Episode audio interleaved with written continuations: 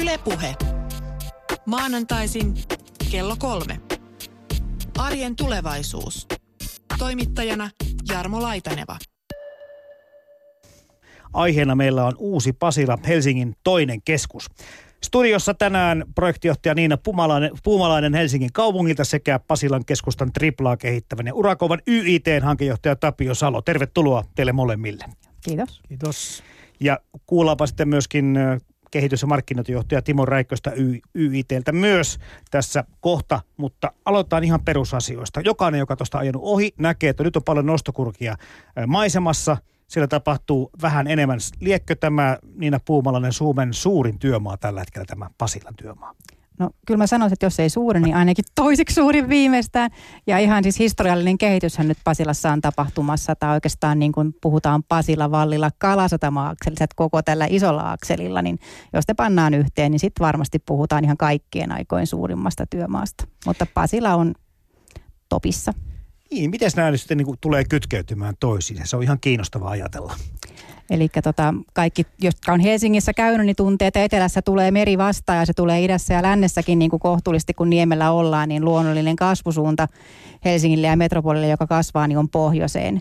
Ja siellä pohjoisessa tulee keskustan jälkeen sitten Pasila vastaan. Eli Helsingin keskusta laajenee pohjoiseen Pasilaan, Valila ja Kalasatama. Milloin tämä Pasilan työmaa suunnittelu on aloitettu? Rakennus, tai rakentaminen alkoi muutama vuosi sitten. Niin, no Pasilalla on monta alkua, ja, mutta nyt tämä, ehkä tämä viimeisin alku, niin puhutaan 2000-luvusta suurin piirtein. Täällä on tausta Vuosaaren sataman sopimuksissa kaupungin ja valtion välillä. Eli 2002 valtio ja kaupunki sopii, että lähdetään kehittämään Keski-Pasilaa meidän yhteistä aluetta, ja siinä sivussa sitten on lähdetty kehittämään muita Pasilan alueita. Ja, ja ihan nyt tämä varsinainen rakentaminen on lähtenyt sitten ehkä tässä niin kuin 2006 ja Keski-Pasilassa niin 2010-luvulla, 2014. Triplan työmaa avattiin 2014 keväällä, kun ruvettiin tekemään sitä uutta siltaa siihen vanhan sillan viereen. Ja varsinaiset rakennustyöt aloitettiin sitten porapaalutuksella tuossa 2015 keväällä ja nythän ne on sitten jatkunut jo, mitä tästä tulee, kolmisen neljä, Joo. kolmisen vuotta. Muutamia vuosia. Mä veikkaan, että tässä taas junassa ohikulkijat ovat ehkä saattaneet vuosikymmeniäkin ihmetellä, että mitä ihmeen joutomaata näin lähellä pääkaupunkimme keskustaa on. Onko se ajatus ollut jo kauan niin kuin olemassa, että tämä Pasila ja Keski-Pasala asemaseutu jossakin vaiheessa rakennetaan ja täytetään jollakin tämmöisellä modernilla hankkeella, kuten vaikka tällä tripla, triplalla, mistä kohta puhutaan? Joo, se on ollut pitkäaikainen haave ja kehityshanke, mutta ehkä olosuhteet ei ole ollut nyt sille kaikkein otollisimmat. Ehkä osaaminenkaan ei ole ollut nyt sitä tasoa, mitä nykyään insinööreillä ja arkkitehdeillä ja, ja hankkeen vetäjillä on, että nyt kyetään sellaisiin asioihin, mitkä aikaisemmin ei olisi ollut mahdollisia. Tämä, tämä porapaalu seinäkin, mitä tuossa mainostin, niin se on ihan ainutlaatuinen tapa rakentaa tämmöinen syvä, 20 metriä syvä kaivanto, jonka pitäisi vielä pitää vettäkin. Että, tota, sinänsä iso pilotti, ei nyt ehkä ihan ensimmäinen pilotti, mutta, mutta kuitenkin niin tässä mittakaavassa ensimmäinen kerta, kun tuommoista rakennetta tehdään. Ja, ja kyllä se oli oikea valinta, kun sitä on taaksepäin katsottu. Että. Mut mutta jos joku muistaa, että miksi niin nyt lähdettiin sitten 2000-luvulla, 2010-luvulta eteenpäin, niin siellähän oli ratoja huomattavasti enemmän aikaisemmin. Eli silloin kun meillä oli satama, niin meillä oli satamaan johtavaa liikennettä, oli tavaraliikennettä, jota tota lastattiin ja huolettiin tässä Keski-Pasilan alueella. Eli kun ne toiminnot sieltä poistui, niin sitten tavallaan tämä se ei ollut joutomaata, kyllä se oli ihan rataliikenteen niin tiiviissä käytössä, joo. Niin sitten se vapautui ja päästiin hyödyntämään tämä alue sitten tietenkin tämä sattuu kiinnostavalla tavalla tähän ajankohtaan, jolloin, jolloin niin kuin taloutemme, taloutemme rattaat on tässä valtakunnassa alkanut pyöriä ja nyt sitten aika moni taho ilolla tervehtii sitä kehitystä, että kerrankin voidaan sanoa, että tässä maassa rakennetaan riittävästi ehkä mm. hyvin, hyvin pitkään aikaan. Mutta sitten taas toisaalta suunnittelua joutuu aloittaa paljon aikaisemmin ennen kuin tiedettiin, että lähteekö talous millä tavalla rullaamaan. Mutta nyt kun se rullaa, niin jollain tavalla ehkä tukevat sitten toinen toisiaan. Joo.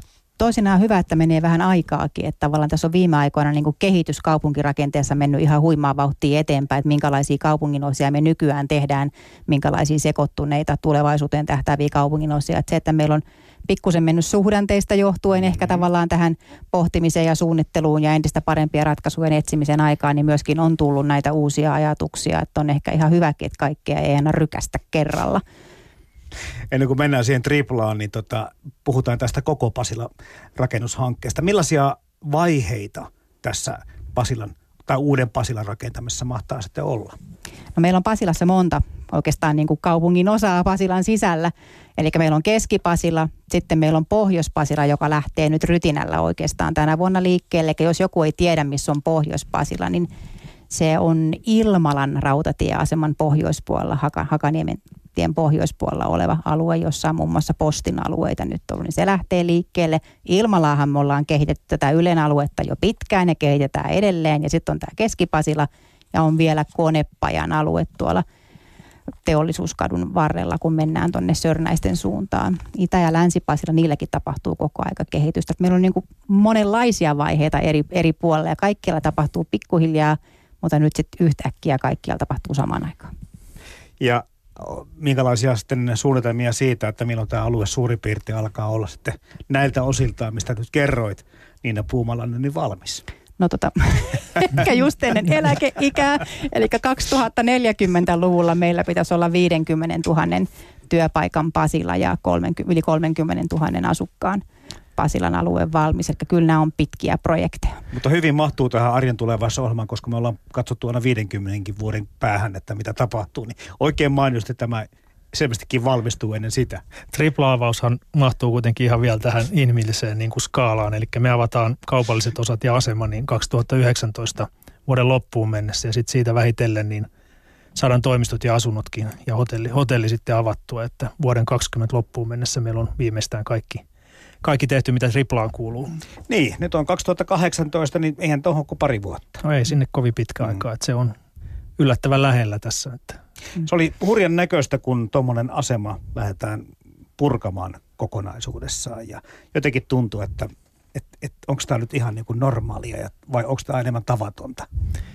Ei kai se kokonaisten rakennusten purkaminen mitään tavatonta on, mutta tietysti toi paikka, missä sitä tehtiin, niin se oli aika, aika tavaton. Että kyllähän me ollaan vaikka näitä aina, aina koetaan vertailla näitä rakennushankkeita, niin kuin tuossa aloitit, että mikä on, mikä on, mikä on Suomen suurinta ja mikä, mikä toiseksi suurinta, niin, niin kyllähän tuo niin kuin rakentumispaikkana on varmaan yksi Suomen haastavimpia, että toimiva, toimiva rata alapuolella ja, ja tota, en ole laskenut, mutta tuhannen junaa sitten ilmeisesti kulkee vuorokaudessa.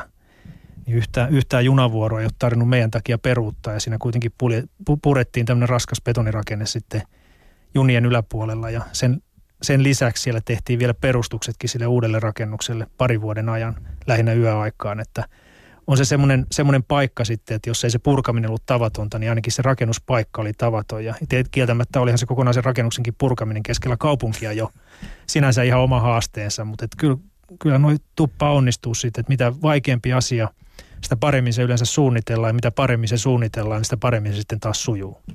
Pakko antaa myöskin kiitosta siitä, että vaikka tuo työmaa-alue tässä sijaitsee ihan välittömässä läheisyydessä tässä Ylellä, niin ei kyllä mulla ole työmatkat eikä juttukeikat kovin paljon pidentyneet sen takia, että ehkä nyt tässä muutaman kerran olen pitempään punaisessa seisot tuossa, kun on työmaa-liikennettä ollut reilummin, mutta nytkin se on vähän rauhoittunut tällä hetkellä. Joo, kyllä silloin alkuvaiheessa niin aika paljon siellä jouduttiin reittejä muuttelemaan. Mm. Vai lähinnä niin kuin kevyt liikenne oli semmoinen, että ihan sen turvallisuuden takia niin mm ei voitu sallia sitä, että siitä ihan, ihan niin kuin rakennustyömaan vierestä päästään ihmisiä ja pyöräilijöitä kulkemaan. Ja kyllä siinä aika paljon tehtiin opastusta ja, ja sitten ohjailtiin ihmisiä, mutta että nyt kun on saatu toimimaan ne järjestelyt, niin niitä ei ole tarvinnut pitkään aikaa muuttaa. Ja se on tietysti semmoinen, että se muutos on aina hankala. Sitten kun ihmiset oppii, niin sitten se tilanne tavallaan niin kuin taas stabiloituu. Ja nyt, nyt meillä on semmoiset järjestelyt, että me päästään aika pitkälle sinne avauksen, avauksen läheisyyteen sitten ilman, että meidän tarvitsee lähteä sinne reittejä sitten muuttamaan tai opastuksia. No puhutaan nyt ensin tästä keskipaselasta, mitä tässä vahvasti edustatte ja, tai edustat muun muassa Tapio Salo ja kohta myöskin Timo Räikkönen tämän tripla-rakentamisen tai tripla-kokonaisuuden alla. Mitäs kaikkea tähän on nyt sitten tulossa tähän ihan välittömään aseman läheisyyteen? No asemahan sinänsä niin uusiutuu hyvinkin samannäköisenä niin kuin tilaohjelmalta, mitä oli se vanha asema, mutta, mutta siihen rakennetaan lisäksi sitten kaksi toimistotaloa, jotka lähtee siitä asema itä- ja länsisivulta nousee toistakymmentä kerrosta ylöspäin. Ja, ja toki se asemakin uudistuu sitten materiaalilta ja ilmeeltään, mutta et sisäänkäynnit on edelleenkin sieltä vanhan asemaukion puolelta. Ja laitureille mennään niin kuin ennenkin sieltä liukuportaita pitkin sitten tulevaisuudessa. Ja, ja tietysti tämä asema sitten kytkeytyy siihen uuteen osioon, joka on, on siinä vanhan ratapihan päällä, eli me puhutaan, puhutaan tämmöisestä triplasta ja tuplasta, eli tupla on tämä kaksi korttelia, jotka on sitten niitä uudisosia kokonaan. Ja, ja sinne tulee sitten hyvä, hyvä yhteys asemalta sinne, sinne kaupallisten osien puolelle. Ja sieltä löytyy sitten hotelli, hotelli välittömästi, kun astuu sinne keskikortteliin ja iso tapahtumatori.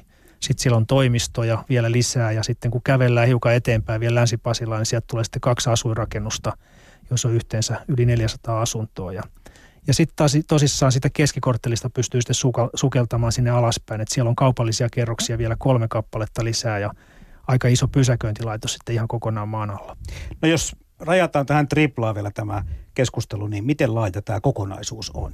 No triplan kokonaisala on 360 000 bruttoneliö, mikä ei varmaan kerro kellekään yhtään mitään, mutta semmoinen vertaus, mitä me on käytetty näissä esityksissä, kun on puhuttu triplasta, niin se vastaa noin 50 normaalikokoisen jalkapallokentän pinta-alaa. No nyt avautui vähän paremmin. Joo, eli valtavan on, iso. Se on se iso, iso, iso valtavan iso, iso rakennus kyllä. Mm. No jos tätä edelleen puhutaan pelkästään triplasta, niin miten se suhde menee? Minkä verran siihen tulee niin kuin sitä niitä asuntoja, minkä, minkä kokoinen hotelli, minkä verran toimistotyöpaikkoja ja muita? Hotelli on, on tämän hetken suunnitelmissa niin noin 430 huonetta. Ja asuntoja on suurin piirtein, niin kuin äsken sanoin, niin 440-450. Että aika, hyvin, aika samankokoinen määrä niin kuin mm, as, asumista molemmissa. Ja, ja tota, sitten toimistopinta-ala on noin 50 000 neliöä Kauppakeskuksessa on vuokrattavaa liikepinta-alaa 85 000 neliöä ja pysäköintipaikkoja on 2200, 2300. Siihen väliin se asettuu sitten, kun saadaan suunnitelma, suunnitelma valmiiksi. Jonkun verran on sitten vielä palvelutiloja siellä alakerrassa. Jos tämän ottaa silleen niin kuin tämän asuntojen määrän niin kuin normaaliin asuntohankkeeseen, että kun mä oon Arabiassa ollut aikaisemmin projektinjohtajana, niin siellä semmoinen perusasuntohanke oli 5000. Ja siinä tavallaan se oli tämmöinen yksi, yksi peruskerrostalo, mitä mä oon totuttu tekemään. Eli nyt jos teillä on 28 000, niin teillä on niin kuin viisi kerrostaloa, te teette Kyllä. siihen.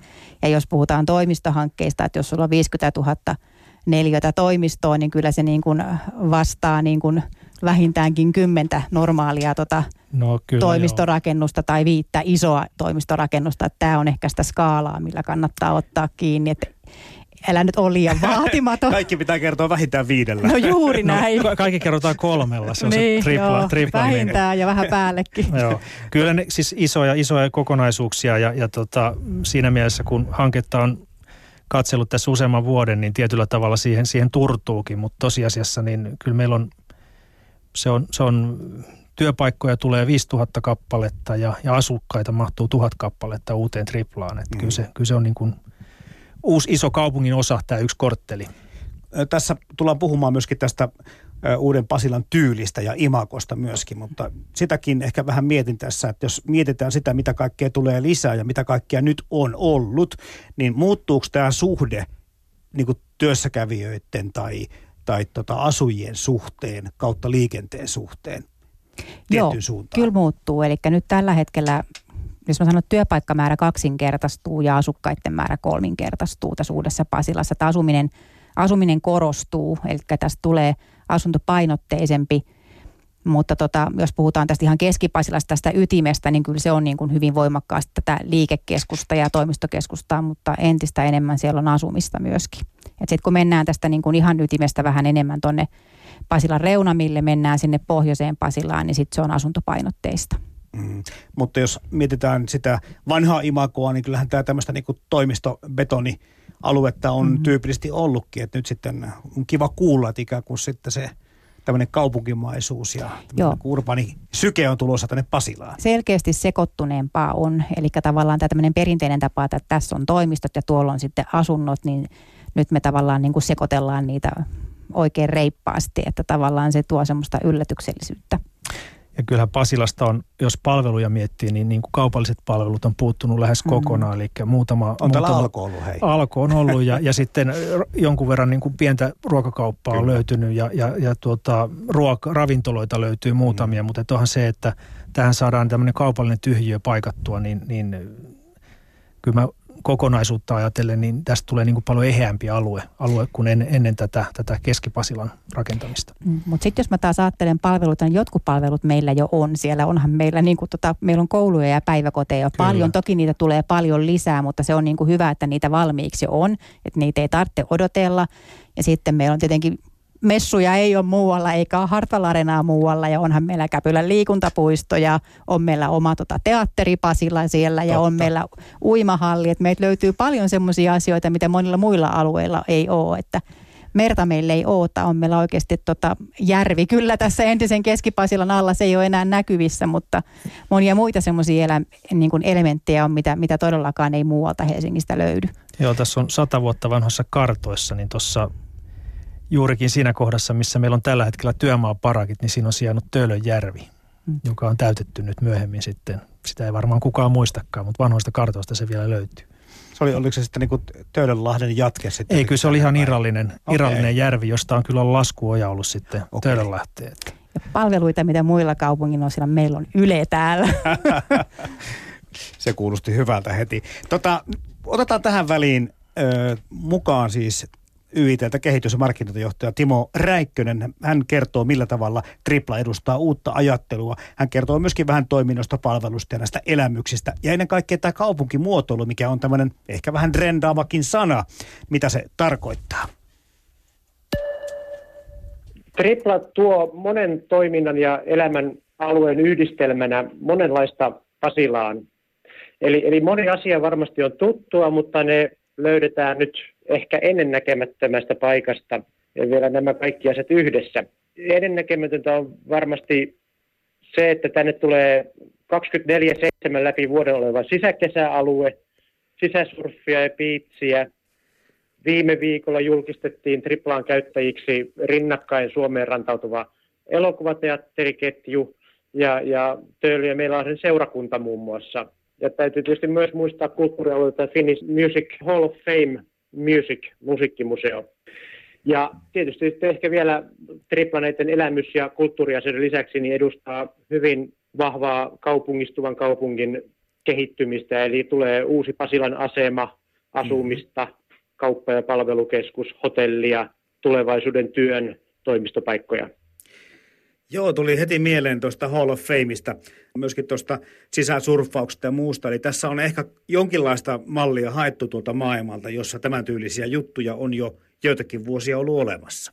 Tota, joo, kyllä me ollaan tutkittu maailmaa ja, ja tämä urbanisoituva maailma, sehän on fakta joka puolella globaalisti, että vahvasti nähdään täällä Suomessakin, mutta, mutta myös muissa kaupungeissa, eli ihmiset muuttaa entistä enemmän – kaupunkeihin ja, ja kaupungit tiivistyvät. Ja keskeistähän tässä on se, että ollaan hyvien liikenneyhteyksien paikalla. Tämä liikenne, tämmöinen solmukohta, tulee ja menee raiteita ja kumipyöriä vähän sinne sun tänne. Eli tämä varmaan jollain tavalla tulee määrittelemään sitä, että minkälainen tästä uudesta Pasilasta oikein syntyy. Se on hyvin keskeinen osa-alue että, ja se mahdollistaa, että ihmiset löytävät Pasilaan ja tulevat Pasilaan ja tietysti ohikulkumatkalla tai, tai sitten ihan määrän päänä Pasilaan. Eli todellakin monipuolisten liikenneyhteyksien juna, raitiovaunu, autoilu, pyöräily, kävely, kaikki löytävät Pasilaan.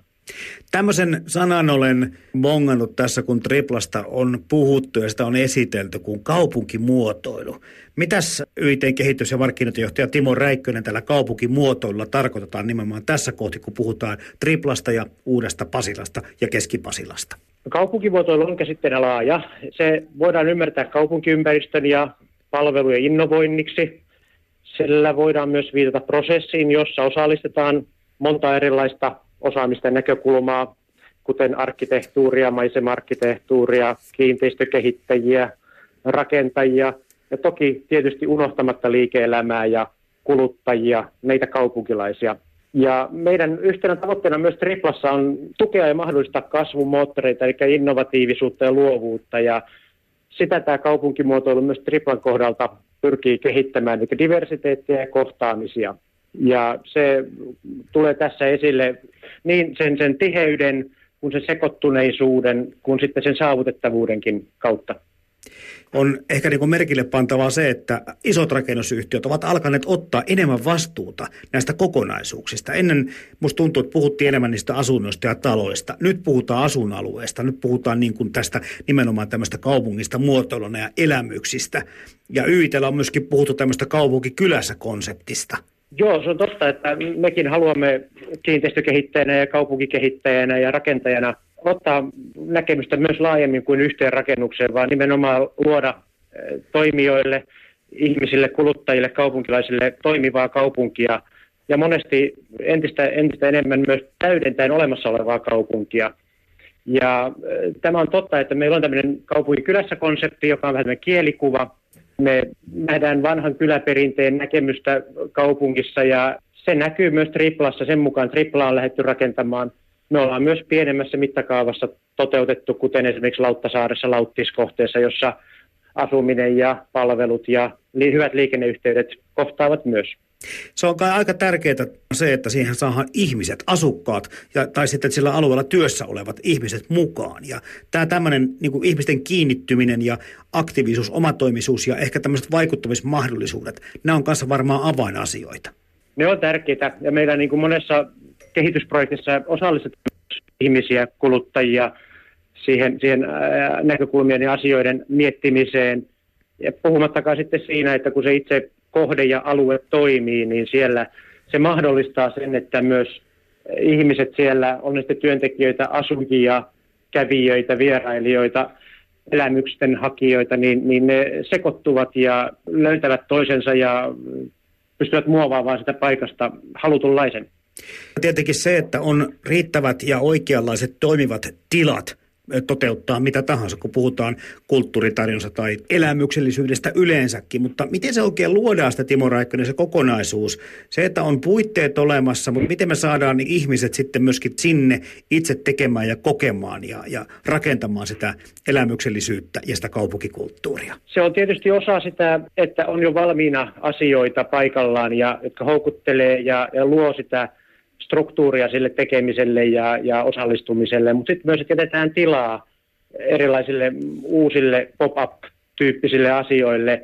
Oli sitten työntekoon liittyen, että voi tulla kollegoita tai vierailijoita ja tehdä töitä – siellä paikassa, toisittain sitten niin kuin elämyksissä ja kulttuurissa ihan vastaavasti. Työn ja asumisen yhdistyminen on kanssa yksi semmoinen teema, jota sitä ylläpidetään niin kuin vaikka rakentamisessa tai suunnittelussa semmoisella tilojen muunneltavuudella ja monitoimitiloilla ja muuta. Mutta miten tämä Pasila Sinnekin tulee aika paljon keskipasilla nimenomaan triplaan työpaikkoja lisää. Ei kaikki sinne muuta asumaan, mutta paljon sillä ihmisiä tulee myöskin tulevaisuudessa käymään työssä. Tämä on hyvin keskeinen asia. Me ollaan itse asiassa tutkittu paljon tulevaisuuden työntekoa ja itse asiassa nykypäivän työntekoa ja haettu siitä niitä tarpeita. Ja kyllä kaksi ehkä ydin teemaa, mitä me pyritään sitten siellä myös tuolla tulevan triplan myötä esille, niin on joustavuus ja kohtaamiset. Eli ihmisillä on arki, tarpeen saada arki sujuvaksi. Eli joustavuus, tehdä töitä ja hoitaa perhettä ja, ja asioita – läpi arkipäivän, välillä tehdä etätöitä, välillä toimistohubissa, välillä kahvilassa ja niin edelleen, mutta ihan yhtä lailla siellä toimistorakennuksen sisällä pitää olla mahdollisuuksia tehdä erilaisia asioita, jotka tukee parhaiten sitä työntekijää ja hänen kunkin hetkistä työtä. Ja me nähdään, että nämä kohtaamiset on, on äärettömän tärkeä niin työntekijöiden viihtyvyyden ja innovatiivisuuden kuin itse sitä kautta koko organisaation luovuuden ja innovatiivisuuden lähteitä. Eli toimistot eivät ole kuolleet, me uskotaan, vaan ihmisten täytyy ja he haluavat tavata myös kollegoita ja uusia ihmisiä ja tämmöiset keskeiset paikat, kuten Pasilan tripla ja toimistot siellä on erittäin oleellisia paikkoja sellaisille. Jos sinun pitäisi Timo Räikkönen YITltä niin tiivistää triplan parhaat puolet. Tai oikeastaan koko Keski-Pasila, koska se on niin merkittävä alue ja, ja kokonaisuus ja tripla siinä osana. Miten sä määrittelisit sitten, kun puhutaan tästä Helsingin toisesta keskustasta, niin mitkä on ne jutut ja tärkeät puolet tässä Keski-Pasilassa? Mä sanoisin, että tämä Keski-Pasila ja tripla on erittäin hyvä esimerkki modernista kaupungistuvasta kaupungista ja sen kehittämisestä. Hyvät, ellei täydelliset liikenneyhteydet, keskeinen sijainti, paljon elämyksiä ja kulttuuria, joka virkistää mieltä ja myös toteuttaa tätä ihan perinteisiä perustarpeita, asumisen, asumispaikkojen kasvua, pallovailua ja kauppaa, työnteon paikkoja unohtamatta. Ylepuhe. Maanantaisin kello kolme. Arjen tulevaisuus. Toimittajana Jarmo Laitaneva. Näin siis YIT-kehitys- ja markkinointijohtaja Timo Räikkönen puhelimitse tänä aamuna hänelle soitin. Täällä jatkamme projektijohtaja Niina Puumalaisen ja YIT-hankejohtaja Tapio Salon kanssa. Nyt tietysti oli monta asiaa, mistä voitaisiin vähän keskustella, mutta lähdetään tuosta tilojen muunneltavuudesta. Se on yksi semmoinen teema ollut, kun tätä ohjelmasarjaa on nyt vuosi tehty, niin aika paljon kaikessa tulevan suunnittelussa ja rakentamisessa on otettu merkittävästi huomioon sitä, että tee mitä tahansa, kunhan teet sen sillä tavalla, että tilat pystyy muuntelemaan. Joo, kyllä toi muunneltavuus on, on tuossa meillä, kun triplaan tulee, tulee tietysti toimistoja, jotka, jotka ö, toimistotalon elinkaari on huomattavasti pidempi kuin tyypillisen vuokrasopimuksen elinkaari, niin se on ihan selvää, että siellä vuokralaiset vaihtuu ja, ja tilojen laajuus pienenee ja, ja suurenee ja, ja sen pitää olla hyvin dynaaminen sen rungon. Eli se perus, perus niin kuin rakenne siinä talossa pitää rakentaa sillä tavalla, että väliseinien paikat on helposti siirreltävissä ja talotekniikka ei rajoita sitä, että sinne saadaan neuvottelutiloja tai ryhmätyötiloja tai yksittäisiä työpisteitä.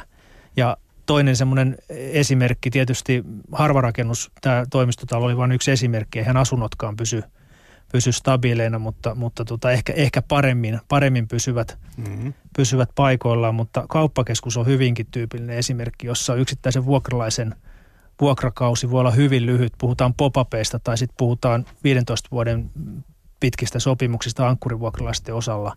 Niin, niin kauppakeskuksen pitää olla, olla hyvinkin, hy, hyvinkin nopeasti muunneltavissa ja hy, hyvin monipuolinen, koska, koska se, että missä – mi- miten ihmiset käyttää kauppakeskuksia esimerkiksi tulevaisuudessa, niin nyt on jo nähty, että, että on, on niin kuin selkeästi vanhentuneita kauppakeskuksia, jotka eivät ole viihtyisiä ja viihtymisen merkitys on koko ajan korostunut niin kuin triplankin yhteydessä. Ja sitten kuka tietää, mikä on trendi kymmenen vuoden päästä. Tämän, tämän perusrungon pitää olla semmoinen, että sillä voi tehdä melkein mitä hyvänsä. Talotekniikkaa voi aina uusia, digitalisaatiota voi uusia – mutta, mutta tilojen muunneltavuus pitää pystyä, pystyä niin kuin säilyttämään oikeastaan näkökulmasta riippumatta. Tämä on varmasti jollakin tavalla otettava myöskin Niina Puumalainen huomioon jo tässä niin kuin kaupunkisuunnittelussakin, että Joo, asiat menevät tähän suuntaan. Mä ottaisin tämän vähän ehkä vielä isommin kuin pelkästään niin kuin yksittäisen tilan tota, tai rakennuksen sisällä tapahtumana niin kuin muuntojoustavuna ja seinien siirreltävyytenä. Eli jos nyt ajatellaan korkeita rakentamista, että meillähän mm-hmm. tulee – Pasilaan niin poikkeuksellisen korkeata rakentamista ja erilaista tota massottelua kuin mitä ehkä moni Helsingissä muuten totuttu näkemään, niin ei sellaista rakennusta niin kuin kovin helposti niin kuin pureta tai muuteta toiseen tarkoitukseen, että se remppaaminen on pikkusen isompi juttu, että me tutkitaan erittäin voimakkaasti nyt tornirakentamisessa niin kuin ihan semmoista muuntojoustavuutta, että sen rakennuksen sisällä niiden tilojen käyttötarkoitus voi muuttua muodosta toiseen. Eli tämmöinenkin, kun normaalisti asunnothan on pikkusen matalampia kerroskorkeudeltaan kuin toimistot. Eli jos halutaan tulevaisuudessa mahdollistaa asuntojen muuttuminen toimistoksi tai toimistojen toisinpäin, niin se pitää alusta alkaen ottaa huomioon ihan tämmöisessä perusjutussakin kuin kerroskorkeudessa. Eli tota, silloin kun tehdään sadaksi vuodeksi alueita tai kahdeksadaksi vuodeksi kaupungin osia, niin pitää yrittää katsoa mahdollisimman pitkälle. Ja silloin ihan tämmöiset perusasiat, kun minkä kokoisia kerroksia me tehdään, niin voi olla ihan ratkaisevassa asemassa. No onko tässä, jos puhutaan tästä koko uudesta Pasilasta, niin onko tässä miten paljon tämmöistä uutta ajattelua taustalla vai onko nämä periaatteet jo? Totta kai nämä hyvät rakentamistavat tiedetään ja ne saa ollakin, mutta, mutta niin kuin just tämä tämmöinen kaup- kaupunkiympäristön ja viihtyvyyden ymmärtäminen, se on, sen, sen kokeminen ja jotenkin ne ihanteet on kuitenkin muuttuneet tässä viime vuosien ja vuosikymmeniä aikana. No mun mielestä silloin, kun me tehdään tämmöistä keskustamaista ympäristöä, niin kuin Keskipasilla on, että vaikka se on liikenteen solmukohta, niin kyllähän se tavallaan se jalankulkijan kokemus on siinä aivan niin kuin oleellinen. Silloin, kun puhutaan korkeista rakennuksista, puhutaan tämmöisistä triplan kaltaisista niin kuin hybridirakennuksista, elämyskeskuksista, niin miten se jalankulkija siellä liikkuu ja, ja orientoituu, niin tämä on niin kuin keskeinen lähtökohta tähän. Sitten tietenkin kun me puhutaan kestävästä kehityksestä, niin sieltähän tulee vaikka minkälaisia aspekteja sitten niin kuin mukaan tulee, tulee elinkaarta ja ekologisuutta ja sosiaalista kestävyyttä ja tämmöistä, mitä pitää ottaa myöskin huomioon. Tuossa selvisi myöskin Tapio Salo, että totta kai tähän sitten jonkin verran autopaikkojakin tarvitaan, eli pysäköintialue on tulossa. No, me emme vielä ihan tarkkaan tiedä, millainen tämä tulevaisuuden liikennejärjestelmä tulee vaikka 50 vuoden päästä olemaan, mutta ihan heti ei autosta varmaan eroon päästä. No, kyllä se ainakin, ainakin vuokralaisten kanssa käydyssä keskusteluissa ja, ja totta kai sitten myöskin niin kuin vuokralaisten asiakkaat on, on meille, meille se vielä tärkeämpi ryhmä, varsinkin kun puhutaan kaupallisesta tilasta, niin kyllä sitä maitoa edelleenkin halutaan viedä omilla autoilla, autoilla, autoilla tuota, kotiin, että totta kai pienempiä ostoksia sitten on helpompi kuljettaa ja kotiin kuljetukset ja tämän tyyppiset asiat niin, niin mm. tulee lisääntymään, mutta, mutta kyllä nykyihmiset on kuitenkin vielä sen verran mukavuuden halusia, että, että se yksityisauto niihin, niihin 10 litran maitokasseihin niin on se, on se se ykkösvaihtoehto edelleenkin. Eli ei me voida, voida kauppakeskusta rakentaa ilman jonkinlaista pysäköintimahdollisuutta.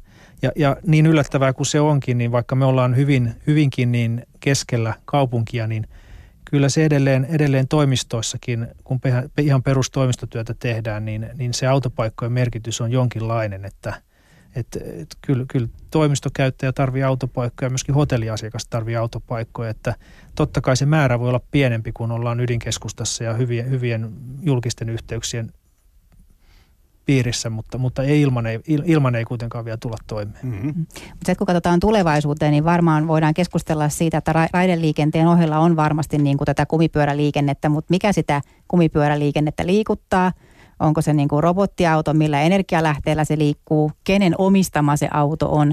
Eli tavallaan varmaan tulee myöskin näitä mobility as a service-tyyppisiä tota, liikkumismuotoja, jotka nekin kyllä tarvitsee jossakin sen vaihtopisteen ja jonkun latauspisteen ja missä se auto sijaitsee, mistä se ottaa ne matkustajansa kyytiin. Eli autopaikkojen, pysäköintipaikkojen tarpeesta me ei koskaan niin kuin täysin päästä. Että tässä niin kuin kehitys tällä saralla on nyt tällä hetkellä hirveän nopeata ja silloin on niin kuin hyvä, että tavallaan ratkaisut myöskin sallii liikkumisia niin kuin moneen suuntaan. Kyllä. Ja tämä muunneltavuus, mä vähän keskeytän sua, niin nyt kun puhutaan tästä vähän lisää tästä aiheesta, että on kiinnostavaa tämä mihin suuntaan se liikkuminen, etenkin nämä autot on meille suomalaisille jollakin tavalla aika tärkeitä. No ei pelkästään suomalaisille, mutta kuitenkin niin se muunneltavuus tässä parkkipaikassa ja tässä ajattelussa, niin koskeeko tämä nyt tämä sama ajatusmaailma, tiedätkö kaikkea, että jos se auto radikaalisti 50 vuodessa vähenee, niin se onkin, kuten tuossa Niina kertoi, niin sitten se on latauspiste tai vaihtopiste tai joku muu paikka sitten se. Kyllähän se kaupungissakin voisi niin kuin tehdä, sen, tehdä sen, sen autojen vähentämisen nimenomaan viihtyisyyden kautta, eli poistetaan ne autot sieltä kadunvarsilta ja ruvetaan käyttämään esimerkiksi tämmöistä triplan tyyppistä pysäköintihallia autovarastona – jossain ne autot pitää olla kuitenkin järkevällä etäisyydellä, jos niitä halutaan käyttää ja tilata ja ihminen suostuu odottamaan sitten taas niin kuin tuntitolkulla, kun se auto ajelee jostain lentokentältä, että, että tota, kyllähän, kyllähän tämä on niin kuin mahdollisuus. Toki se parantaa sitä, että pysäköintilaitosta voidaan tehdä tiiviimmässä, kun sieltä autosta ei enää tarvitse nousta ja sinne tarvitse mennä siellä laitoksessa, vaan se auto lähtee itse hakemaan se asiakkaan sieltä kodin äärestä. Ja, ja toisaalta niin meillä on jo tähän nykyiseen pysäköintilaitokseen niin tulee – sähköautopisteitä tulee merkittävä määrä, 3500 kappaletta, ja mahdollisuus sitten lisätä niitä vielä tulevaisuudessa. Että, Eli muunneltavuus, muunneltavuus on, kyllä. on, kyllä se on avain, avainkysymys, että ei tämmöinen tila ole turha, mm. mutta sitä voidaan käyttää eri tavalla tulevaisuudessa. Erittäin tarkasti kaupunki tutkii, että paljonko pysäköintipaikkaa millekin alueelle laitetaan. Silloin kun on keskeisesti sijoittuminen, niin silloin niitä rakennetaan vähemmän, mutta Striplan pohjoispuolella meillä on ratapihat korttelit niminen alue – ja siellä itse asiassa kokeillaan tällaista, mitä on kokeiltu muutamassa paikassa jo Helsingissä. Että ensimmäisessä vaiheessa niin ei ole pakko tehdä täyttä autopaikkamäärää, minkä se, se kaava edellyttäisi. Eli tehdään osa niistä paikoista ja tämän, jätetään osa reserviksi. Katsotaan, mihin suuntaan se kehitys kulkee. Et meillä on muutamia alueita ratapihakortteleissa, joissa meillä on varaus sitten maanpäälliselle pysäköintilaitokselle – jonkun ajan kuluttua katsotaan, että onko sille tarvetta, jos on, okei, sitten se rakennetaan, katsotaan minkä kokoisena se tarvitsee rakentaa. Jos ei tarvitse, niin se voidaan se tila silloin hyödyntää johonkin muuhun tarkoitukseen. Eli tämmöinenkin, ettei rynnätä välttämättä heti sitten rakentamaan. Mutta sitten mä uskon just näihin triplan tyyppisiin keskitettyihin laitoksiin, että se paitsi palvelee triplaa, niin se palvelee myöskin sitä viereistä tornialuetta. Et silloin kun tehdään niin vaikeissa oloissa pysäköintilaitoksia, niin ne kannattaa ehdottomasti keskittää – ja jos kävisi sitten näin, että tota, siellä se pysäköintitarve vähenee, keskitetään sinne sitten ehkä laajemmalta alueelta vielä, vapautetaan jostain sitä tilaa, mutta mä näen, että myöskin tämmöisiä isoja laitoksia, niin niitä on ehkä helpompi sitten myöskin jossain määrin muuttaa kanssa toiseen tarkoitukseen, jos on tarve, kuin ihan semmoisia pieniä perinteisiä tota, rakennuskohtaisia laitoksia. Unohdetaan ehkä tämä yksityisautoilu vähän, tai vähän sivummalle, mutta kuitenkin tämä liikenne tai onko se Olmukohta nyt vähän väärä saa ilmaisu tässä. Mutta, se on huono, silloin niin, negatiivinen Niin kaiku. on vähän negatiivinen, mutta kuitenkin se, että tähän, tämä alue tässä Pasilassa on semmoinen, että tänne periaatteessa kai pääsee melkein millä tahansa. Mm. Ja jotenkin tuntuu, että sillä, niin kuin mer, sillä on suurta merkitystä sille, millä, minkälaista imakoa tässä nyt halutaan luoda tälle Pasilalle. Tämä on tämmöisenä ratakompleksina niin kuin tullut tunnetuksi, mutta nyt sitten halutaan tätä muuttaa. Kertokaa vähän, miten tämä, tämä liikenteen... Öö, niin kuin nämä mahdollisuudet, miten ne niin kuin avautuu ja mitä kaikkea se tälle alueelle tarkoittaa? No se, että meillä tuli kehärata, niin meillähän tuli lentokenttäyhteys. Se on tietenkin täältä pääsee niin kuin 10 minuutin välein nyt jo lentokentälle. Sitten olette varmaan, on kuultu mediassa näitä väläyttelyjä tulevaisuuteen, mihin kaikkeen itse asiassa Pasilassa on jo varauduttu. Eli on varauduttu, että meille voi tulla vielä suora lentorata, meille voi tulla Baltic Rail-yhteys päästään niin kuin – tunnissa nopeasti. Sitten Keski-Eurooppaan mennään tunnissa Tampereelle, eli tavallaan se avaa aivan toisenlaisia yhteyksiä, eli maailma tulee paljon lähemmäksi ja mitä tahansa karttaa katsotte, niin aina siellä jotenkin se Pasilan asema sitten vaan näkyy, eli onhan tämä niinku ihan, ihan ainutlaatuinen tota, että Pasila on lähellä todellakin kaikkea. Valtakunnallinen pyöräreitti kulkee Pasilan aseman vierestä ja meillä on yli 3000 polkupyöräpysäköintipaikkaa Triplassa. Ja tämä niin jalankulkutiet ja pyörätiet ja niiden käytettävyys, mukavuus, ö, ehkä voisi sanoa sijainti ja olosuhteet sitten kelistä riippumatta. Jotenkin tuntuu, että ne on aika tärkeitä elementtejä tulevaisuudessa, kun puhutaan, miten ihmiset liikkuvat. On tämmöisiä ennusteita uskallettu laittaa ilmoille, että, että kun tämä terveysajattelukin tässä taustalla niin tuntuu hyvin monella kummittelevan, että ei tämä lihaskäyttöisyys – välttämättä tulekaan mihinkään häviämään, vaan, vaan me tulevaisuudessakin kuulemme jalan ja pyörillä tai jollakin erilaisilla lihaksilla käytettävillä ajoneuvoilla tai kulkuneuvoilla. Miten, miten näiden pyöräteiden, jalkakeet, käytävien ja muiden reittien niin kuin olemassaolo näkyy tässä Pasilassa? Tuossa jo jonkun verran puhuttiin opastuksesta alkuun, että kyllähän tämä jo Pasilan asema on varsin vilkas sekä mm-hmm. kävely että polkupyörä käyttäjien, käyttäjien hub ja, ja varmaan tulee säilyyn tulevaisuudessakin. Ja kyllä se keskuspuiston läheisyys, niin se on yksi kanssa semmoinen, että me ollaan muutama sata metriä keskuspuistosta, että, että kyllä, kyllä tämä, tämä tota, varmasti tulee näkymään tämä, tämä kevyen liikenteen liikenne. Ei se tule mihinkään sieltä häviämään ja nyt tällä hetkellä siellä on jo todella hyvät edellytykset ja kaupunki on parantanut pyöräyhteyksiä pohjoissuunnasta Pasilaan Niina muistaa paremmin nämä, nämä reitit kuin minä, mutta tota... No baanaakin joku on kaipailu kuulemma. Niin, eli meillähän on niin pohjo- pohjoisbaanaa tota, on tulossa ja sitten meillä on vielä tonne ihan siis niin Pohjois-Pasilan suuntaan on toisia baanasuunnitelmia, eli tämä on tosiaan niin pyöräreittienkin risteyskohtaat, sitten menee valtakunnallisia ja seudullisia reittejä, menee Pasilasta läpi ja niitä totta kai niin kuin suunnitellaan niin kuin tosi tiiviisti. Toki sitten on näitä niin kuin sisäisiä niin kuin tavispolkupyöräilijöiden reittiä, eli tämmöisiä niin kuin hiljaisemman niin kuin fiilistelypyöräilyn reittejäkin sitten löytyy, että aina ei tarvitse olla kuntopyöräilijä. Liikkumisessa niin on toki myös, että on näitä niin kuin fiilistelyreittejä, sitten on näitä nopean siirtymisen reittejä, mitkä liittyy just esimerkiksi joukkoliikenteeseen, jossa vaihdat paikasta toiseen. Ja ihan tärkeä ryhmä on myöskin esteettömät reitit. Eli Pasilassa on ihan hirveästi kiinnitetty huomiota sitten näihin esteettömiin reitteihin ja reittien aukioloaikoihin. Eli täällä on hyvin voimakkaita niin kuin sitoumuksia yksityiselle toimijoillekin, että rakennusten läpi pitää päästä kaikkina vuorokauden aikoina eri tasolta toiselle. Että silloinkin, jos nyt sattuisi tulemaan ne kaksi tuntia vuorokaudessa, jolloin tripla nyt sitten on kiinni jostain, niin ei tarvitse lähteä kiertämään, vaan edelleenkin voi sitten... Korvaava niin reitti löytyy siitä sitten Oikasta läpi. Mm. Joo, Entä sitten nämä vaihtelevat keliolosuhteet? Nyt tietenkin tässä aika lometonta talvea vietetään, mutta saattaahan se vielä joskus ripauttaa tänne puoli metriä luntakin ja mitä sitten? Meneekö väylät tukkoon? No, Tripla edustalla on ainakin, tähän tulee tämä, tämä Fredikan terassialue, joka, joka tulee olemaan sitten kytkeytyy näihin siltoihin, niin, niin siihen tulee tämmöinen viihtyisä oleskelualue, missä on tietysti terasseja, mistä kulkee sitten nämä tulevat pyöräreitit ja kävelyreitit läpi, niin sinne tulee jonkin verran lämmitettyjä osuuksia myöskin, jolla, jolla sitten pystytään se talviolosuhdetta paremmin hallitsemaan. Että kieltämättä, niin jos se puoli metriä tulee lunta, niin ei se nyt sitä häviä kymmenessä minuutissa, mutta kyllä se nyt varmaan keskimäärin pysyy paremmassa kunnossa kuin jos sitä ei lämmitettäisi. Se voi olla toiveajattelu se puoli metriä, jos saataisiin vaikka viisi senttiä. Mutta vettä saa tulla kuin aisaa, eli Kyllä. me ollaan tosi isoihin rankkasateisiin myöskin niin kuin Pasilassa varauduttu. Eli nyt sitten, jos nyt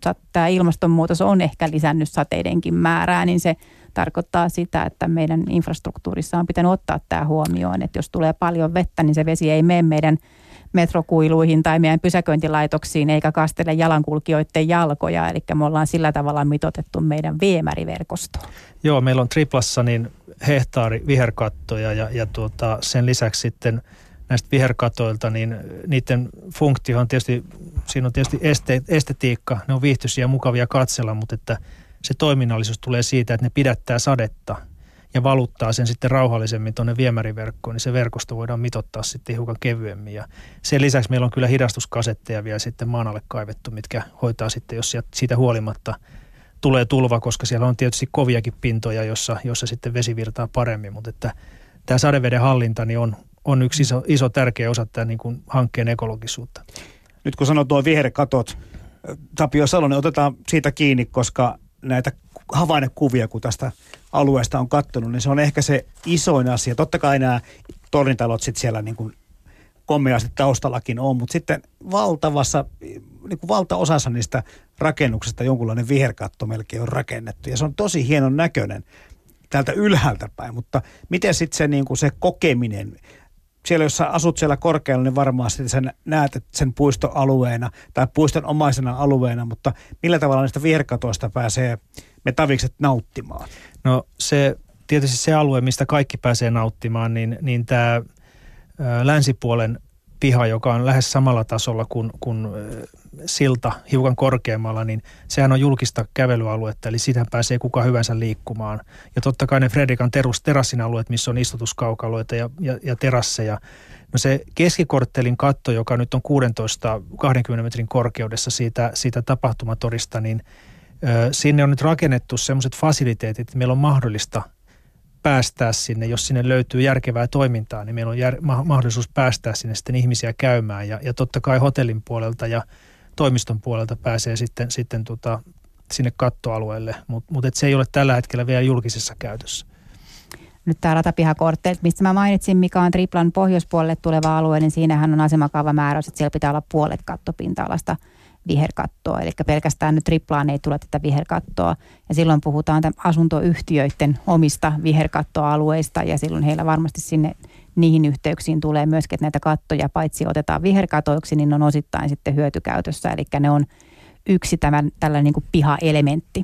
Toki kaikki viherkatot ei ole suoraan oleskelualueita, että niillä on tämä vettä pidättävä mm-hmm. elementti, että ne ei kaikki kestä samalla tavalla liikkumista, mutta jos pääsee jo niiden äärelle, niin se on jo – yksi, yksi elementti niin kuin nauttia luonnosta. Tuossa ehkä niin kuin tuossa Keskipasilassa ainakin noiden havainnekuvien perusteella niin kuin huomaa sen, että siellä ollaan niin kuin aika monessa eri tasossa. Mm. Niin miten tämä niin kuin autoliikenne suhteutuu sitten jalankulkuun ja, ja pyöräteihin? Onko näissä jotakin korkoeroja, että missä vaikka rakennusten välissä ollaan ylempänä kuin sitten tuolla pääväylillä? Vai miten se menee? Mm.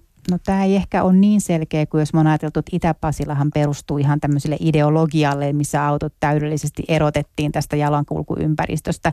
Toki nyt jos katsotaan niin kuin Pasilassa silloin luonnollisia korkeuseroja, että autot kulkee tietyllä korkeusasemalla ja sillä on tietyllä korkeusasemalla, mutta niin kuin ihan tämmöistä niin kuin näin puhdasta erottelua, että millä korkeusasemalla joku liikkuu, niin sitä ei ole tehty. Et pikemminkin on haettu niin kuin hyviä – hyviä olosuhteita, mutta tulee toki siis niin kuin tämmöisiäkin vilkkaasti liikennöityjä alueita, niin kuin esimerkiksi Pasilan silta, jossa jalankulkijat ja liikenne on samalla tasolla ja ne on myöskin tietyllä tavalla uuden veturitien varsilla, mutta sitten löytyy kummallekin tavallaan niin kuin toimijalle niitä ihan omiakin alueita, eli jalankulkijoille löytyy sitten näitä tämmöisiä viihtymisen ja, ja hitaamman liikkumisen ja, ja hiljentymisen alueita. Ja toi Ilmalan asema, mikä tässä on jo muutaman kerran esiintynytkin puheessa, niin sijaitsee tosiaan tuossa ihan vieressä. Mm. Ja jollakin tavalla se nyt kytkeytyy sitten tähän, mutta miten se nyt saadaan jotenkin tuntuu, että se on tuossa aika erillisenä ainakin viime vuosina ollut, niin miten se kytkeytyy tähän? No Ilmala kasvaa kiinni Keskipasilaan ja Ilmala laajenee pohjoiseen Pohjois-Pasilaan, eli tästä tulee nauhamainen yhtenäinen kaupunkirakenne ihan lopputilanteessa – Ilmalan merkitystä mä haluaisin kertoa, että jos tänne Pasilassa nyt on sitten vuonna 40 50 000 työpaikkaa, niin kolmannes niistä työpaikoista on Ilmalan aseman niin kuin lähietäisyydellä, eli 400 metrin päässä Ilmalan asemasta. Ja puolet uusista asukkaista tulee, niille lähin asema on joko on Ilmalan asema, eli tavallaan Ilmalan asema nousee myöskin ihan merkittäväksi. Toki nyt se kaiken helmi ja se kaikkein vilkkain, jota kautta niin kuin kaikki liikenne kulkee, on Pasilan asema, mutta ei, ei pidä väheksyä Ilmalan aseman roolia, että se nousee myöskin aivan niin kuin oleelliseksi. Ja sen takia me tätä Ilmalan aseman ympäristöä myöskin nyt kehitetään voimakkaasti, eli se on ollut ehkä toimistopainotteista enemmän. Siinä on ollut reunamilla asumista, mutta nyt esimerkiksi Yleisradion asemakaava-alueella alkaa asemakaavamuutos muutos jossa sekoitellaan voimakkaammin ja tota, tuodaan myöskin uudenlaisia mediatoimintojen ympäristöjä tota, tänne Ilmalaan. Että siitä tulee mielenkiintoista kaupunki. Tässä tota, elämyksellisyys on myöskin ollut mukana puheissa. Ja tuossa Timo Räikkönen vähän avasikin jo sitä asiaa, mutta mennään vähän siihen vielä syvemmin, koska jos mietitään tätä Pasilan sijaintia, niin tässähän on sitten ihan Pasilassa tai ihan välittömässä läheisyydessä niin Suomen suurimpia urheiluareenoita ja tapahtumakeskuksia jo valmiina. Näiden merkitys varmaan niin kuin Pasilalle ja toisinpäin taas on, on varmaan ihan niin kuin jonkinlainen. Joo, siis näissähän käy, jos katsotaan stadion messukeskus Linnanmäki Hartwall Arena, niin jonkunlainen arvio, 3,5 miljoonaa kävijää vuodessa. Okei, ja niinkin suuri ja, määrä. Ja tota, jos, jos kaikki niin kuin ideo, ideo, olisi, olisi tämmöinen, tämmöinen niin kuin paras vaihtoehto niin kaupungin kannalta, niin saataisiin ne tapahtumien yksityisautoilijat jättämään ne autot kotiin, niin se luontevin reitti, mikä varmaan tälläkin hetkellä on ollut vanhan Pasilan aseman kautta, niin on tulevaisuudessakin aseman kautta. Ja nyt Ripla pystyy tarjoamaan semmoisia palveluja sitten, mitä, mitä tämä ryhmä ehkä on, on kaivannut menneinä, menneinä vuosina, niin, niin tämä kokonaisuus varmasti niin kuin tripla viidentenä, niin kaikki täydentää toisiaan ja kaikki saa toisiltaan jotakin.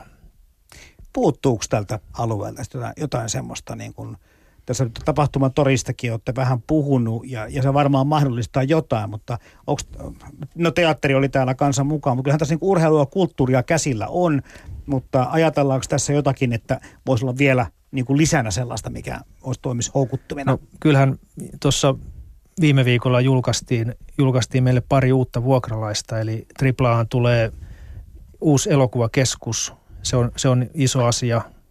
Ja, ja tota, seurakuntakeskus myöskin, joka julkaistiin eilen, äh, anteeksi eilen viime viikolla. Ja, ja sitten sen lisäksi meille tulee 12 000 neliö ravintoloita, mikä on ihan selkeästi varmasti parannus ja kaikki ottavat ilolla vastaan. Ja, ja tuota, päivittäistavarakaupan tarjontaa, niin meille tulee viisi päivittäistavarakauppaa. Meistä tulee ihan merkittävä päivittäistavara-ankkuri tähän Pasilaan, eli kaikki, kaikki suurimmat päivittäistavaratoimijat niin avaa tähän laadukkaat ruokakaupat, mikä on varmaan semmoinen kanssa, mitä lähialue ja tulevat alueet tulee arvostamaan. Että. No julkisista palveluista on paljon puhuttu. Mä mainitsin, että täällä on kouluja ja päiväkoteja. Täältä löytyy tosiaan niin kuin kaupungin teatterikin, mutta siis kaupungin terveysasemaa meillä ei tule Pasilaan. Toki meillä tulee yksityisiä toimijoita ja niitä jo on, mutta Kalasatamaan valmistuu sitten tämä terveysasema, joka palvelee myöskin sitten Pasilan asukkaita, mutta sinne me varmistetaan, että sinne on erittäin sujuvat yhteydet. Eli täällä on varmaan yksi tiheimmin liikennöityä linjoja, menee tällä hetkelläkin teollisuuskatua pitkin, jolla pääsee sitten tänne kalastamaan terveysasemalle. Eli näissä on kaupunki tehnyt tiettyjä – keskittämistoimenpiteitä. Nyt tässä keskipaselasta ollaan puhuttu tietysti enemmästä päästä ja sitä, kuinka tuo ilmalla tähän yhdistyi, mutta äh, tuossa ihan alussa Niina Puumalla puhuttiin myöskin siitä, että Pasila kasvaa moneen suuntaan mm. ja sitten tämä ei niin kuin jää tämmöiseksi omaksi saarekkeekseen tänne äh, tuolta niin, niin, ratojen keskelle, mm. vaan tämä niin kuin niveltyy niin kuin elimellisesti tähän koko kaupunkiin mm. muutenkin. Kyllä, eli tavallaan silloin me puhutaan, mä mielellään mainitsen, että meillä on tämä meidän kasvun akseli, eli Pasila Vallilla Kalasatama-akseli, joka sitten kasvaa kiinni meidän, meidän keskustaan ja kasvaa siitä sitten aikana edelleen niin kuin pohjoiseen. Eli me tehdään tuota tiivistä kantakaupunkimaista isoa vyöhykettä, josta niin kuin kaikkialta pääsee kaikkialle, etenkin Pasilasta ehkä loistavammin tänne kuin, kuin muualta ja ehkä täältä sitten poiskin, jos kukaan täältä nyt haluaakaan pois sitten lähteä. Ei ainakaan mennä Niin ei tarvitse, mutta... Mm. Mutta tämä, puhutaan tästä imakosta ja tulevaisuudesta vielä. Se, mistä nyt olla, olette kertoneet, Niina Puumalainen ja Tapio Salo, niin jotenkin tuntuu, että se on aivan eri asia kuin mikä on Pasilla perinteisesti ollut. ja mitä ehkä sitten varsinkin tuolta muualta tulevat, kun sitten tuosta pysähtyvät tuossa tai eivät pysähdy, mutta läpi mennään, niin se on aika kolkko se kuva, mikä tämä paikka on mm. jättänyt. Ja nyt tehdään aivan niin kuin uutta. Ja, ja sillä pitää ei vaihtaa pelkästään niin kuin uusia rakennuksia rakentaa, vaan se, että, että tähän kaikkeen niin kuin sen luomiseen tarvitaan niin tämmöistä tämmöistä uutta ajattelua. Mikä tämän Pasilan sitten tämä tuleva imago, koko Pasilan tuleva imago tulee olemaan? Tai mitä, mikä sen halutaan olevan? Mä jotenkin ajattelen, että se on niin kuin toiminnallisuus ja toiminnallisuus on mulle niin kuin hirveän laaja käsite, mutta se toinen, mitä mä ajattelen kanssa, että se on elämyksellinen ja korkeatasoinen. Että nämä on ehkä ne, ne kolme sanaa, mitkä mä, mä tuon, toisin niin kuin esiin. Ja sitten mä haluaisin, että se on niin kuin, tiedän, että sitä tulee niin omaleimainen paikka, että se tunnistetaan. Että musta niin kuin monia kaupunginosia nykyään – leimaa se, että tota, kun katsotaan kuvia, niin et ole ihan varma, että mistä kaupungista on kyse. Ja Pasilasta nyt jo triplan myötä tulee sellainen, että jos näytetään sitä kuvaa. Toki meillä on nyt jo se Yle linkkitornikin, että kyllä sitäkin tiedetään, että missä kaupungin osassa ollaan, mutta tulee heti tämmöinen Pasilan fiilis niin kuin hyvässä mielessä.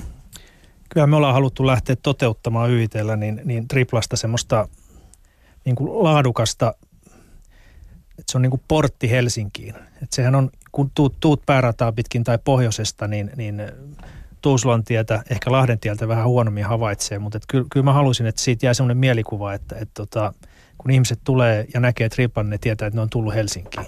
Mm. Ja tietysti sitten, kun ihmiset tulee sisään triplaan, niin saa siitä sitten vielä itselleen jotain, jotain irti, että, että se tavallaan kulttuuri, mitä me ollaan haluttu tuoda sinne triplaan, niin et, et ihmiset haluaa kokemuksia ja elämyksiä, niin, niin että me pystyttäisiin tarjoamaan triplalla jotain semmoista, että se, sinne halutaan tulla, tulla uudestaan ja sitten vielä uudestaan. Ja, ja toinen on se, että semmoinen tietty yllätyksellisyys, että se tripla ei ole stabiili, vaan, vaan me pystyttäisiin näiden meidän, meidän niin kulttuuritoimijoiden kautta niin, niin tuomaan sinne semmoisia asioita, että ihmiset haluaa tulla katsomaan, että mitä siellä tapahtuu seuraavaksi eikä näe sitä samaa, samaa näkymää, mitä ne on nähnyt silloin, kun ne on tullut sinne ensimmäisen kerran. Että se on joka kerta niin kuin uusi juttu. Onko tämmöisiä, varmasti kaikille jonkinlaisia esikuvia mahtaa olla, mutta, mutta ja maailmaa rakennetaan ja, ja isoja kaupunkia ja pilvenpiirtäjiä tuonne ympäri ämpäri jonkin verran, mutta millaista niin kuin esikuva-ajattelua on tässä Pasilan kanssa? Me, me, nimi, me nimitetään sitä, sitä meidän ö, hankkeen neljättä kerrosta niin Little Manhattaniksi – mikä kuvastaa, kuvastaa sen, että mitä me oikeasti niin kuin haetaan sieltä. Et, et me halutaan, että se on jotain semmoista, että se tiedetään joka paikassa. Ja sä kerrotkin tuossa, että se uusi elokuva ö, tuota niin, niin, jätti tai leffateatteri, Cinnamon, joo. joo. kyllä on tulossa tähän, mutta tuleeko siihen niin kokonaan uusia toimijoita mukaan tähän triplaan? No, puhutaan yrityksistä. Meillä tulee, tulee jonkun verran, meillä on nyt jo muutamia semmoisia brändejä, jotka ei vielä halua omaa nimensä julkisuuteen. Se tulee sitten myöhemmin, mutta että meillä on tämä vuosi on, on nimenomaan se vuosi, milloin, milloin me täytetään se meidän keskuksen kolmas kerros ja, ja neljäs kerros, johon tulee tämän tyyppisiä brändejä, mitä, mitä toivottavasti Suomessa ei ole vielä, vielä ollut. Ja, ja tota, totta kai se ei tarkoita sitä, että kaikki, jotka tulevat näihin kerroksiin, ovat uusia, mutta uskon, että me saadaan sinne semmoisia semmoisia toimijoita, jotka, jotka tota, varmasti herättää mielenkiintoa tulevissa käyttäjissä. Mm, ja mulle on ehkä ulkomaiset toimijat sanonut, että niin kuin, tämä on Suomessa ainutkertainen paikka. Et monista tuota Euroopan suurkaupungistakaan ei löydy enää niin kuin näin hyviä paikkoja, mihin voisi tulla. He seuraa hyvin tarkasti, minne he tulee. Ja, ja kyllä me nyt tavallaan Helsingin kaupungilla ollaan havaittu, että Pasila tunnetaan jo yllättävän hyvin. Että siitä niin kuin kysellään, sieltä tunnetaan ihan yksityiskohtia. Ja tämä mun mielestä luo hyvää uskoa ja näkyy myöskin meidän sijoittajien kautta, että heitä on, heitä on tulossa tänne alueelle. Ja Pasila on se, minne he tulee nyt kun tietä, totta kai mallia katsotaan ja kuten tuossa kerrotte, että ulkomailla ollaan kiinnostuneita ja tietä, tiedetään tästä asiasta, mutta sitten taas kun mietitään, mitä Pasila antaa koko Suomelle, että Helsingille se on niin kuin sitä tulevaisuudessa toinen keskusta ja, ja varmaan matkailijoita ja näitä tapahtumia hakeutuvia palvelee tosi hyvin, mutta entä sitten koko Suomi? Ainakin esimerkkinä ehkä voisi toimia, kun tulevaisuutta rakennetaan. Kyllähän, jos, jos katsotaan jos katsotaan vähän laajemmin tätä, tätä niin äh, jos, jos viime vuoden Suomen talouskasvua katsoo, niin, niin rakentaminen oli aika iso veturi Suomen talouskasvussa ja, ja Tripla ja, ja nämä isot rakennushankkeet, toki muutkin, ei pelkästään Tripla, niin on ollut yksi semmoinen merkittävä, merkittävä asia, mikä on vetänyt tätä Suomen taloutta, taloutta nousuun. Että kyllähän rakentaminen tuo ei pelkästään siihen paikkaan, missä rakennetaan, vaan laajemmin sitten tavaratoimittajien, aliurakoitsijoiden ja osittain liikkuvan työvoimankin kautta, niin, niin talouteen, talouteen niin kuin piristysruisketta. Ja, ja tietysti tämän tyyppiset hankkeet, Triplan kokonaisvolyymi on miljardin ja puolentoista miljardin välissä. Ja, ja varmasti, jos mietitään tätä tulevaa Helsinki Hairaissia – ja ratapihakortteleita, jotka on laajuudeltaan rakennusoikeuksien määrältään samaa luokkaa, plus sitten vielä Pohjois-Pasila, niin mehän puhutaan siis useiden miljardien rakennusinvestoinnista, jota tehdään vielä useampi vuosi. Eli, eli kyllähän tämä kokonaisuutena niin näkyy muuallakin Suomessa, ei pelkästään pääkaupunkiseudulla. Jos nyt ei puhuta pelkästään taloudellisessa mielessä, mä puhun myöskin niin kuin osaamismielessä. Kyllä, Eli totta. monesti tämmöisillä uusilla alueilla, niin tänne tuodaan ensimmäisenä ja kehitetään ratkaisuja, joita sitten niin kuin viedään eteenpäin ja sovelletaan ehkä sitten pienemmässäkin mittakaavassa muualla Suomessa. Eli täältä ehkä leviää niin kuin ajatuksia sitten tänne ympäristöönsä nopeammin tai hitaammin. Eli tavallaan se, ne jutut, mitä täällä tehdään, niin lisää suomalaista osaamista varmasti. Ehkä auttaa myötä myöskin viemään sitä meidän osaamista ulkomaille. Ja toinen tärkeä juttu tietenkin sitten on, että Pasilassa nyt jo toimii, täällä toimii tiettyjä isoja valtion toimijoita ja virastoja ja sitten yksityisiä toimijoita, niin ne tarjoaa työpaikkoja varmasti niin kuin muualta Suomesta tulleille. Ja sitten tavallaan, jos ne on pääkonttorit on täällä, niin varmasti kun ne on täällä elinvoimaisia, niin sitten niitä konttoreita on sitten myöskin muualla päin Suomeen. Kertokaa tota kolmella adjektiivilla, mitä, mitkä tota, semmoisella kiinnostavalla adjektiivilla, että mitkä on niin kuin tulevan uuden Pasilan parhaat tai vetovoimaisimmat piirteet. Nyt ei, 45 sekuntia aikaa. Nyt- Yksi adjektiivi riittää. kyllä mä nostasin, nostasin Triplasta ainakin esille sen, että, että se, on, se on laadukas ja yllätyksellinen. No siinä oli kaksi. Musta elämisen helppous. Elämisen helppous kuulostaa tälleen niin kuin suurperheellisen isänä erittäin hyvältä. Mm, Ehkä mulla on just kanssa sama tausta tässä. Kiitoksia projektijohtaja Niina Puumalainen Helsingin kaupungilta ja YT-hankejohtaja Tapio Salo äänessä oli myös kehitys- ja markkinointijohtaja Timo Räikkönen YITltä. Ylepuhe. Maanantaisin kello kolme. Arjen tulevaisuus. Toimittajana Jarmo Laitaneva.